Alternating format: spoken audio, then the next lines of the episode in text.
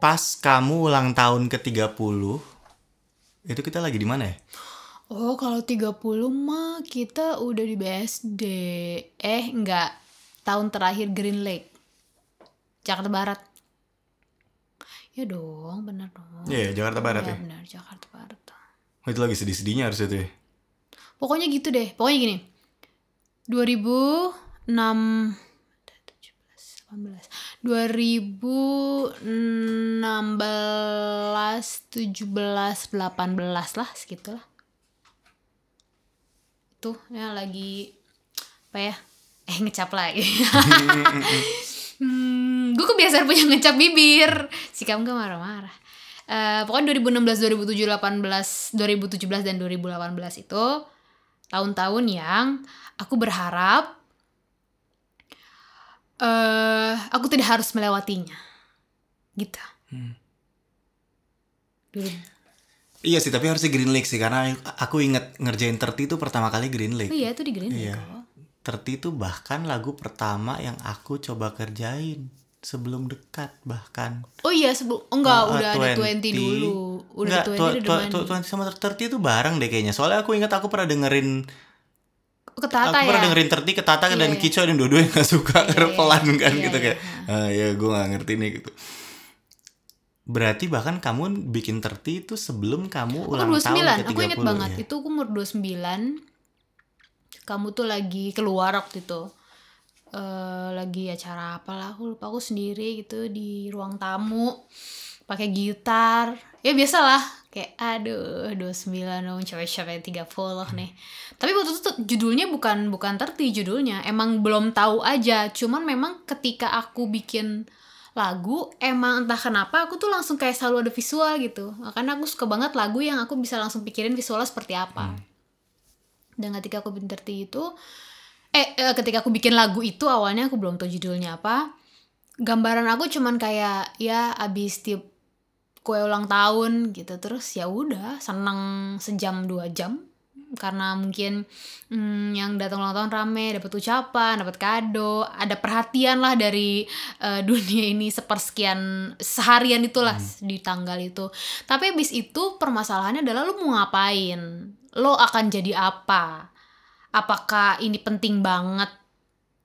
Ataukah apa? Itu yang bikin kayak iya ya bentar lagi gue 30 terus habis gue dipilih gue ngapain lebih kayak gitu sih Iya. Kita tuh mulai ngerasa kalau ulang tahun itu udah nggak penting buat dihitung tuh mulai umur berapa ya? aku start 25 start 25, tuh kayak ulang tahun ya udah gitu. oh ulang tahun oh ya udah menghitung 26 Iya. bahkan aku ketika start aku start 23 sih karena emang 23 hidupku wah muk Iya. dihancurkan. Aku dikubur di dalam tanah. Umur aku start dari 23 tuh. Jadi ketika udah 23 aku kayak "Wah, ulang tahun gak bikin eh ulang tahun gak bikin utang gue lunas gitu. Kayak ulang tahun gak bikin tiba-tiba besok gue ada uang untuk gue hidup santai gitu. Jadi kayak itu bukan suatu hal yang Kita akan bahas apa yang terjadi ke kamu di umur 23 tapi nanti aja mungkin di episode ke-7 kali ya ya. nanti lah. Santai. Em, kalau aku kayaknya 30 sih. Kayaknya aku bener 30 di mana aku udah mulai ngerasa kayak aduh ini udah gak penting. Satu soalnya tiga eh, so- soalnya kayak aku kan telat gede ya gitu. 24 maksudnya kayak aku inget banget 24 tuh aku pertama kali mabok. Iya. Dua, Iya, iya. telat 24 aku aku dimabokin Chris arak Bali. iya Pertama kali aku mabuk dan aku kayak gila where have I been? I really liked it. Eh, apa em, jadi kayak aku tuh kayak ulang tahun 25 26 27 tuh buat aku masih masih fun ya gitu, masih kayak wah gila gue udah 27 ya. Wah gila gue udah 28 ya. Tapi yang bener pas udah 30 tuh kayak gila ini apa kayak kayak shit's getting real dan gue masih belum punya apa-apa gitu secara apa pun ya gitu secara uang wah uang 30 kacau banget secara karir lagi kacau-kacau banget Em, hubungan juga hubungan kacau. juga kacau. Eh enggak deh, enggak deh. Tiga- 30 udah mulai Enggak, settle iya, tuh iya. kita. Kita 26 20 akhir lah, ya. iya. Enggak 26 tuh kita 26 27 hancur-hancuran. ya. Iya. Jadi kayak eh iya udah udah mulai momok gitu kayak selalu ingat waktu kecil tuh ulang tahun tuh hal yang ditunggu-tunggu bahkan kayak mungkin bisa nggak tidur kayak aduh bisa nggak tidur gara-gara aduh pasti nanti eh Siapa yang ngucapin pertama? Ah, siapa yang ngucapin pertama? Ya aduh kuenya dari siapa ya gitu. Aduh teman-teman di sekolah ada yang ingat nggak ya? ya? gitu kayak banyak banget hal-hal yang Mau ngerayain di mana nanti? Penting. kayak kayak nggak kebayang sama sekali kalau ulang tahun tuh bisa jadi hari yang sedih. Kayak aku yakin aku pernah hidup di masa-masa umur di mana kayak mungkin aku bisa punya tahun buruk kecuali 9 September. Gitu karena ke 9 September aku tahu aku pasti happy. Aku bakal jadi pusat perhatian orang-orang bakal ngucapin ngu- ngucapin ulang tahun buat aku. Kalau aku beruntung bakal ada yang ngasih ngasih kado. Mungkin nyokap bakal ngasih game baru. Banyak banget hal yang bisa kejadian di di ulang tahun. Jadi kayak betapa sedihnya ketika kita makin gede dan kita udah mulai sampai di momen ini gitu di mana kayak aduh ulang tahun nih. Kenapa sih harus ada pengingat? Kita tuh kita tuh kan sadar kan karena kan sebenarnya hidup ini kan looping sebenarnya ya kan? Kita kita selalu muter tuh kayak kita bangun pagi dan kita bangun lagi di pagi yang sama gitu. Nggak ada yang ngebedain. Yang ngebedain tuh cuma gara-gara kita sebagai manusia bukan kita ya kita aku sama kamu tidak sepinter itu untuk bikin konsep hari dan Oh, minggu iya, bulan dan tahun ya. Tapi ada satu manusia atau ada kumpulan manusia pinter di sana yang membikin kayak waduh hidup kayaknya has no meaning ya kalau kita bangun pagi buat pagi doang. Gimana kalau kita bikin hari? Jadi kita ngerasa hidup kita tuh ada progresnya kayak aduh senin nggak apa-ngapain yuk kita ngapa-ngapain selasa. Gitu kan kayak ada gitunya gitu. Tapi sedih banget ketika akhirnya sekarang si ulang tahun yang harus jadi progres paling penting gitu buat kita sebagai manusia karena itu kayak time to reflect. Kayak wah semoga tahun depan could be better segala macem gitu. Dan sekarang akhirnya malah ulang tahun malah jadi kayak ah, anjir ulang tahun lagi ya. Gue ngapa-ngapain loh tahun kemarin? Ngapain sih ngapain sih ulang tahun? Nggak bisa ya ulang tahunnya bulan depan ya. Gue pengen achieve something buat gue dapet ke ulang tahun ini gitu. Kenapa harus gini doang hidup gue gitu Tertentu tentang apa sih? tentang ini. Terti itu tentang tentang ketika terti itu perasaan ketika ulang tahun udah gak fun lagi. Perasaan ketika u- ulang tahun bahkan ulang tahun mengingatkan bahwa eh gila umur segini belum dapat ap- belum punya apa-apa nih lebih kayak gitu iya. ya. jadi nggak fun tuh understatement aku ak- aku ulang. Karena nggak fun tuh bisa jadi oke iya kan? Iya, kayak betul, betul, oke betul. tuh nggak fun gitu. Nggak nggak fun sih tapi oke ini tuh di bawah oke. Kayak hal yang harusnya jadi kayak the most fun thing ever jadi kayak the most depressive thing ever gitu. Karena kayak di di di hari itu lo dipaksa buat reflect sama hidup lo yang nggak ke mana-mana. Atau sama karir lo yang gagal at- atau sama mimpi lo yang nggak pernah kesampaian. Atau kayak kayak yang paling sedih adalah gini ketika lo punya satu mimpi dan ini kejadian sama kejadian sama aku ya. Kayak kayak kayak, kayak ketika lo punya satu mimpi dan lo ngerasa lo getting closer to your dream di tahun 2016 dan pas lu sampai di 2018 harusnya kan makin closer ya. Ini malah makin jauh gitu. Jadi kayak apa yang terjadi di dua tahun ini kok gua gua men- gua untuk mencapai mimpi gua lebih lebih gampang di tahun 2016 daripada di tahun 2019 gitu. Itu sih tertib buat aku ya. Kamu gimana Tertib buat aku ya masih emang seputar kan maksudnya pengingat kan pasti ketika ulang tahun ya atau tahun baru lah. Itulah itu kayak dua momen yang selalu menjadi Iya. pengingat. Eh, ulang tahun karena kayak ah buat diri sendiri gue udah 29 kayak tahun kayak ya gila tahun 2018 gue gak ngapain atau tahun 2018 kayak gini banget atau sekarang 2020 begini banget gitu. Dan si 30 ini buat aku eh masih relate sekarang. Cuman memang lebih nggak ke karena apa ya eh semakin umurnya nambah gitu ya. Sekarang gue aku udah 32 lebih ke berserah sih. Nggak pasrah ya pasrahnya udah cukup. Aku belum pasrah. Eh, aku udah pernah menyerah gitu udah pernah menyerah. Namun ternyata sekarang di tahap berserah oke. gitu. Karena menyerah dan berserah tuh beda jauh gitu. Pasrah dan berserah tuh beda. Kalau pasrah tuh kayak ah bodo amat lah gue nggak mau ngapain itu aku pernah tuh tapi kalau sekarang lebih ke berserah. Jadi aku usaha dan menyerahkan. Jadi kayak ini usaha aku sebagai manusia bisanya segini. Cuman nggak tahu ntar semesta mau bawa ke mana. Eh akankah umur tiga tahun aku itu 33 tahun aku aku bisa achieve sesuatu? Itu udah di luar kemampuan aku sebagai manusia untuk menentukan gimana gitu. Jadi tertinya tentu masih relate cuman sekarang udah ditambah usaha gitu. Hmm, iya. Usaha. Udah ngasih doang. Aku, aku ingat banget waktu pas kamu kasih tertib pertama kali ya ke aku di Green Lake bener. Kamu bikin lagu di kamar mandi ya kalau nggak salah. Eh enggak enggak bukan Enggak, kamar di mandi ruang tamu. gitar ya. Iya kamu main tamu di gitar. gitar. Iya, aku bener-bener. nungguin kamu pulang. Bener-bener. Kamu kamu main gitar terus eh, kamu bilang sama aku dapat lagu. Tuh kan lagunya sedih aja sampai hujan. Langsung hujan ya. Apa eh, kamu dapat lagu terus aku dengar lagunya dan lagunya bagus maksudnya secara secara notasi gitu. Tapi secara cerita aku belum relate waktu itu. Jadi aku kayak oh ya gue ngerti pokoknya ini lagu eh, tentang dia mau ulang tahun nih memang. Terus dia sedih dia dia takut 30 ya wajar lah takut 30 gue sih belum takut takut banget. Eh, terus abis itu aku kerjain musiknya dan, dan dan dan lagu ini kan ngendep lama ya. Lagu ini ngendep lama gitu. Kayak setahun ketika aku balik lagi ke lagu ini itu udah di udah BSD, di BSD. Ha, udah di BSD dan baru tuh aku kena seperti biasa aku kan terlambat ya gitu dan di situ baru aku kena kayak wah gila ya gitu dan ya udah akhirnya baru aku nulis lirik si verse 2 karena aku ingat ketika kita punya lagu itu kita cuma punya aku punya satu verse dan kamu punya satu ref Ya, pokoknya Udah, lagu gitu. ini datang ke kamu dalam bentuk seperti biasa refnya dulu, Hmm. notasi dan temanya. Itulah si no, no, no mom sorry ayam Hmm. gitu. Emang karena kayak ya gua anak yang aku anak satu-satunya. Hmm. dibanggakan karena memang akademis aku bagus. Dari kecil akademis aku bagus. Nggak pernah bikin malu. Iya. masa ini kita ngomongin masa kecil ya nggak ngomongin masa gede. Nggak pernah bikin malu selalu jadi kebanggaan. Kadang aja hmm, kalau tante tuh suka bilang ke anaknya kayak aku aku nggak pengen kayak gitu. Karena masing-masing kan ya udah kejagoan dia di mana? gitu. Tiba-tiba eh, aku gede kadang dari eh, mami gitu suka ngomong kayak ah gila kamu tuh nggak kayak masa kecil gitu. Kamu tuh beda banget sekarang kayak sekarang tuh kayak gini kecil kamu tuh nggak begini. Aku jadi kayak wah berarti gue udah berubah banget ya gitu. Terus juga ada banyak kasus-kasus yang aku bikin di masa-masa rebel aku gitu. Dan ternyata turns out gedenya ya gedenya ya belum jadi apa-apa gitu. Sedangkan kayak kelas sepupu aku jadi dia bisa kerja dia udah bisa happy buat dirinya dia sendiri gitu. Dia bahkan bisa ngasih eh, orang tuanya gitu. Dia bisa fun. Sekarang dia udah dewasa dia udah mikirin mau nikah dia udah mikirin dia harus nabung buat hidupnya gitu. Dan aku kayak Hai, hmm, aku punya uang segini nih. Eh, tapi apa ya gitu? Karena emang ge- kebiasaan gak pegang uang gitu. Jadi ketika punya uang tuh kayak aku pengen bikin happy diri gua gitu. Jadi kayak ya gitu lah datang ke kamu party itu.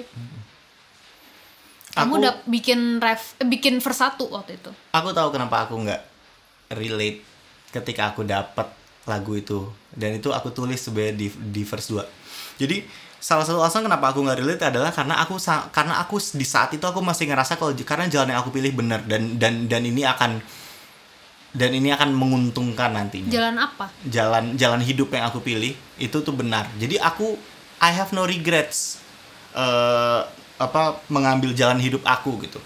Eh yang pokoknya orang bilang lu jalan hidup lu tuh gak ada uangnya. Nah oke enggak nggak peduli. Ini bakal ada uangnya kok. Iya jalan hidup lu tuh.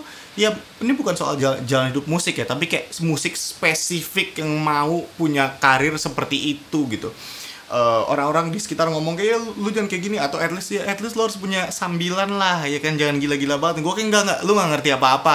Gue tuh ngerti oke? Gue tuh tahu jalan hidup gue kayak apa dan ini akan menghasilkan oke? Sting gak akan jadi Sting kalau misalkan dia harus eh, main nyanyi wedding gitu kan Kak. kasarnya gitu kayak Sting tuh ada loh gitu kayak maupun mungkin aja Sting nyanyi wedding gitu kita nggak tahu gitu Eh, apa dan dan aku masih ak- aku masih ngotot sampai akhirnya kita sampai di Tahap itu.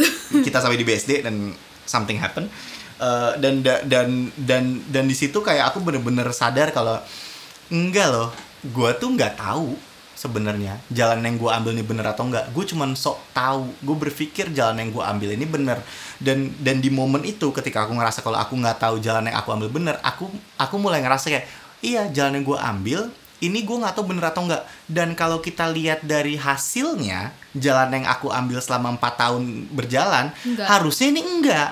Dan orang yang mau pakai otaknya tahu kalau ini enggak. Lu harus punya plan B gitu. Dan di situ aku yang kayak oh iya apa I'm a master of my own downfall I'm a slave of my own ego gitu. Eh, apa eh, I I told you my I was gonna save the world but now I'm back defeated lesson learned gitu. Di situ kayak oh iya ya bener ya. Gila gue nggak gue I've been wasting uh, four years of my life nggak doing nothing tapi ngelakuin hal yang Memuaskan ego aja. memuaskan ego doang. Harusnya kalau misalkan aku mau lebih wise aku bisa memikirkan bigger picture yang oke gimana caranya biar ego lu tetap dapet tapi lu juga tetap bisa hidup gitu itu wise sih. dan sekarang kamu melakukan itu and I'm so proud serius serius, serius. aku proud makanya kayak eh ya gitulah mungkin aku suka bercanda kayak oh kalau Jeff Bezos mau nikahin aku gimana sayang Kamu, kamu baru bercanda itu semalam. ya misalkan sayang kalau Jeff Bezos nih ya dia nomor satu terkaya di dunia mau jadiin aku selir gitu. Tapi dia juga kayak nggak apa Cifrina kamu tetap sama terus aku bilang kan ah, aku tapi saya punya suami. Ya nggak apa kamu tetap sama suami suami kamu kamu tapi selir saya kamu rela nggak? Gitu. Terus kamu bilang kamu bilang apa sama Aku bilang, ya enggak lah, tapi ya, ya, ya enggak, tapi itu keputusan kamu. Kalau emang kamu ngerasa kamu bisa lebih bahagia sama Jeff Bezos, which secara hitungan matematika jelas iya, gitu. Ya udah, tapi ya aku aku nggak mau nungguin kamu di sini. enggak lah kalau kamu nggak bolehin ya udah aku pilih kamu terus kamu bilang apa lagi terus aku bilang, ya udah kamu boleh pilih aku, tapi kamu nggak boleh bawa penyesalan ini terus setiap kita berantem. Nanti setiap kita berantem kayak nanti ah tuh kan harusnya tuh aku tuh nggak ninggalin Jeff Bezos buat kamu. Jangan kayak gitu karena aku juga nggak mau ada di posisi eh itu. ta- tapi ini beneran ya dari aku kecil aku memang mungkin cita-citanya tidak terlalu tinggi ya Eh, tapi satu hal tentang pasangan hidup atau eh orang yang aku pilih gitu ya untuk untuk ba- bareng sama aku tapi ini konsep serius ya nggak kayak cuma pacar-pacaran cinta monyet itu pasti orang yang punya pekerjaan karena entah kenapa eh orang yang tajir banget gitu itu attract pasti. Cuman nggak pasti attract-nya cuma buat party doang nggak bi- nggak buat hidup. Karena nggak tuh kayak, kayak udah takut tuh kayak kalau misalkan dia kerja dia bisa usaha. Pasti kalau ada usaha itu ada uang. Udah konsepnya sesimpel itu Ya. gitu. Jadi kayak eh, dan jujur aku takut banget dideketin sama orang kaya. Karena buat aku orang yang kaya terutama apalagi kalau aku ngeliat silsilah keluarganya kaya ya oh itu aku lebih takut lagi. Karena mungkin entah banyak di lingkungan ada juga beberapa yang orang yang aku kenal ketika dia masuk memasukkan dirinya ke dalam kehidupan si orang kaya ini dia tuh jadi bukan sampah sih tapi dia kayak Sama. Bu- bukan lah pasti bukan sama orang dia bisa beli LV gimana menjadi sampah. Dia jadi kayak dibeli Oke. gitu Konsepnya membeli. Iya Oke. betul. Dia konsepnya dibeli jadi kayak dia kaya banget. Dia bisa punya semua merek, dia bisa punya semua mobil bermerek, dia bisa keluar masuk dalam luar negeri gampang banget. Tapi dia nggak megang uang sedikit pun. Jadi kalau dia mau beli belanja, ada ajudan suami itu nganterin Iya. kart. Dan menurut aku hidup itu kayak gitu nggak happy buat aku. Kalau ada yang happy, good for you dan. Tapi buat aku itu nggak happy karena aku tahu orang yang mau beli apa dan kadang suka spontan kan kayak misalnya lagi jalan-jalan, ih mau beli itu bagus ya. Nggak mungkin aku nelfon saya mungkin aduh aku lagi di Amerika nih ajudan aku juga nggak mungkin kayak gitu dan ketika itu kan pasti rasa dibeli itu nggak enak ya Iya. gitu dan aku sih tidak gitu makanya aku memilih kamu karena kamu punya pekerjaan dan turns out tuanya kamu bertanggung jawab. Hmm, Turns out, ya. turns out iya dong kita harus iya, akuin turns out tuanya kamu wise mengambil pilihan-pilihan yang aku tahu pasti kamu berat banget untuk ngambil itu di awal. Dan kamu bertanggung jawab. Dan aku bilang beberapa kali kayak gila kamu tuh bertanggung jawab terus saya terima kasih ya. Aku sambil karena emang beneran gitu. Ketika awal-awal kita berhubungan itu memang seperti neraka namun untuk kita hampir tujuh tahun ya kita hampir tujuh Iya. tahun bareng dan kayaknya memang kamu yang terbaik yang aku putuskan maksudnya bukan putuskan hubungan bukan bukan kamu Jadi- terbaik ya jadi aku mau diputusin bukan sekarang. keputusan maksudnya ngambil Iya. keputusan bukan aku putuskan ah gitu maksudnya Iya. Eh, mungkin aku aku mau tutup si episode 2 ini dengan hal yang aku pelajarin dari ulang tahun ya gitu. Hal yang aku pelajarin dari em, apa namanya? eh, re- reflecting on your birthday Ya, adalah ternyata mengalahkan ego itu cuma menyeramkan di kepala. Mungkin itu makanya namanya ego gitu. satu Iya satu satu hal yang memang ada di dalam badan lu dan lu nggak bisa jelasin itu. Tapi you cannot live without that gitu. Ternyata mengalahkan ego itu cuma menyeramkan di kepala gitu. Aku banyak banget eh, hal, banyak banget opportunity, banyak banget eh, kejadian-kejadian dal- di dalam hidup aku yang aku memutuskan untuk memenangkan ego aku. Dan ternyata itu nggak bikin aku bahagia juga. gitu. Dan kejadian-kejadian yang kejadian-kejadian yang terjadi mungkin setahun terakhir ini di mana aku memutuskan untuk mengalahkan ego aku ternyata berujung kepada kebahagiaan.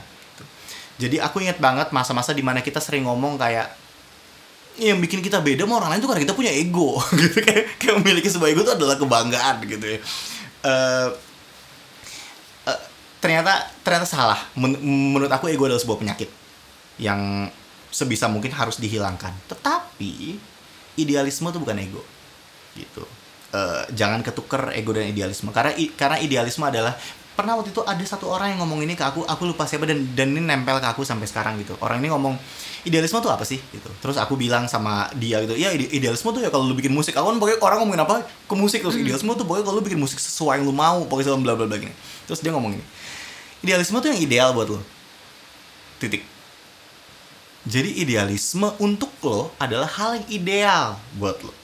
Jadi kalau misalkan idealisme buat aku adalah menyanyikan lagu yang aku tulis, berarti aku udah menjalankan idealisme aku dari awal aku berkarir di musik, dari aku umur 15 tahun ketika aku nulis lagu aku pertama kali gitu.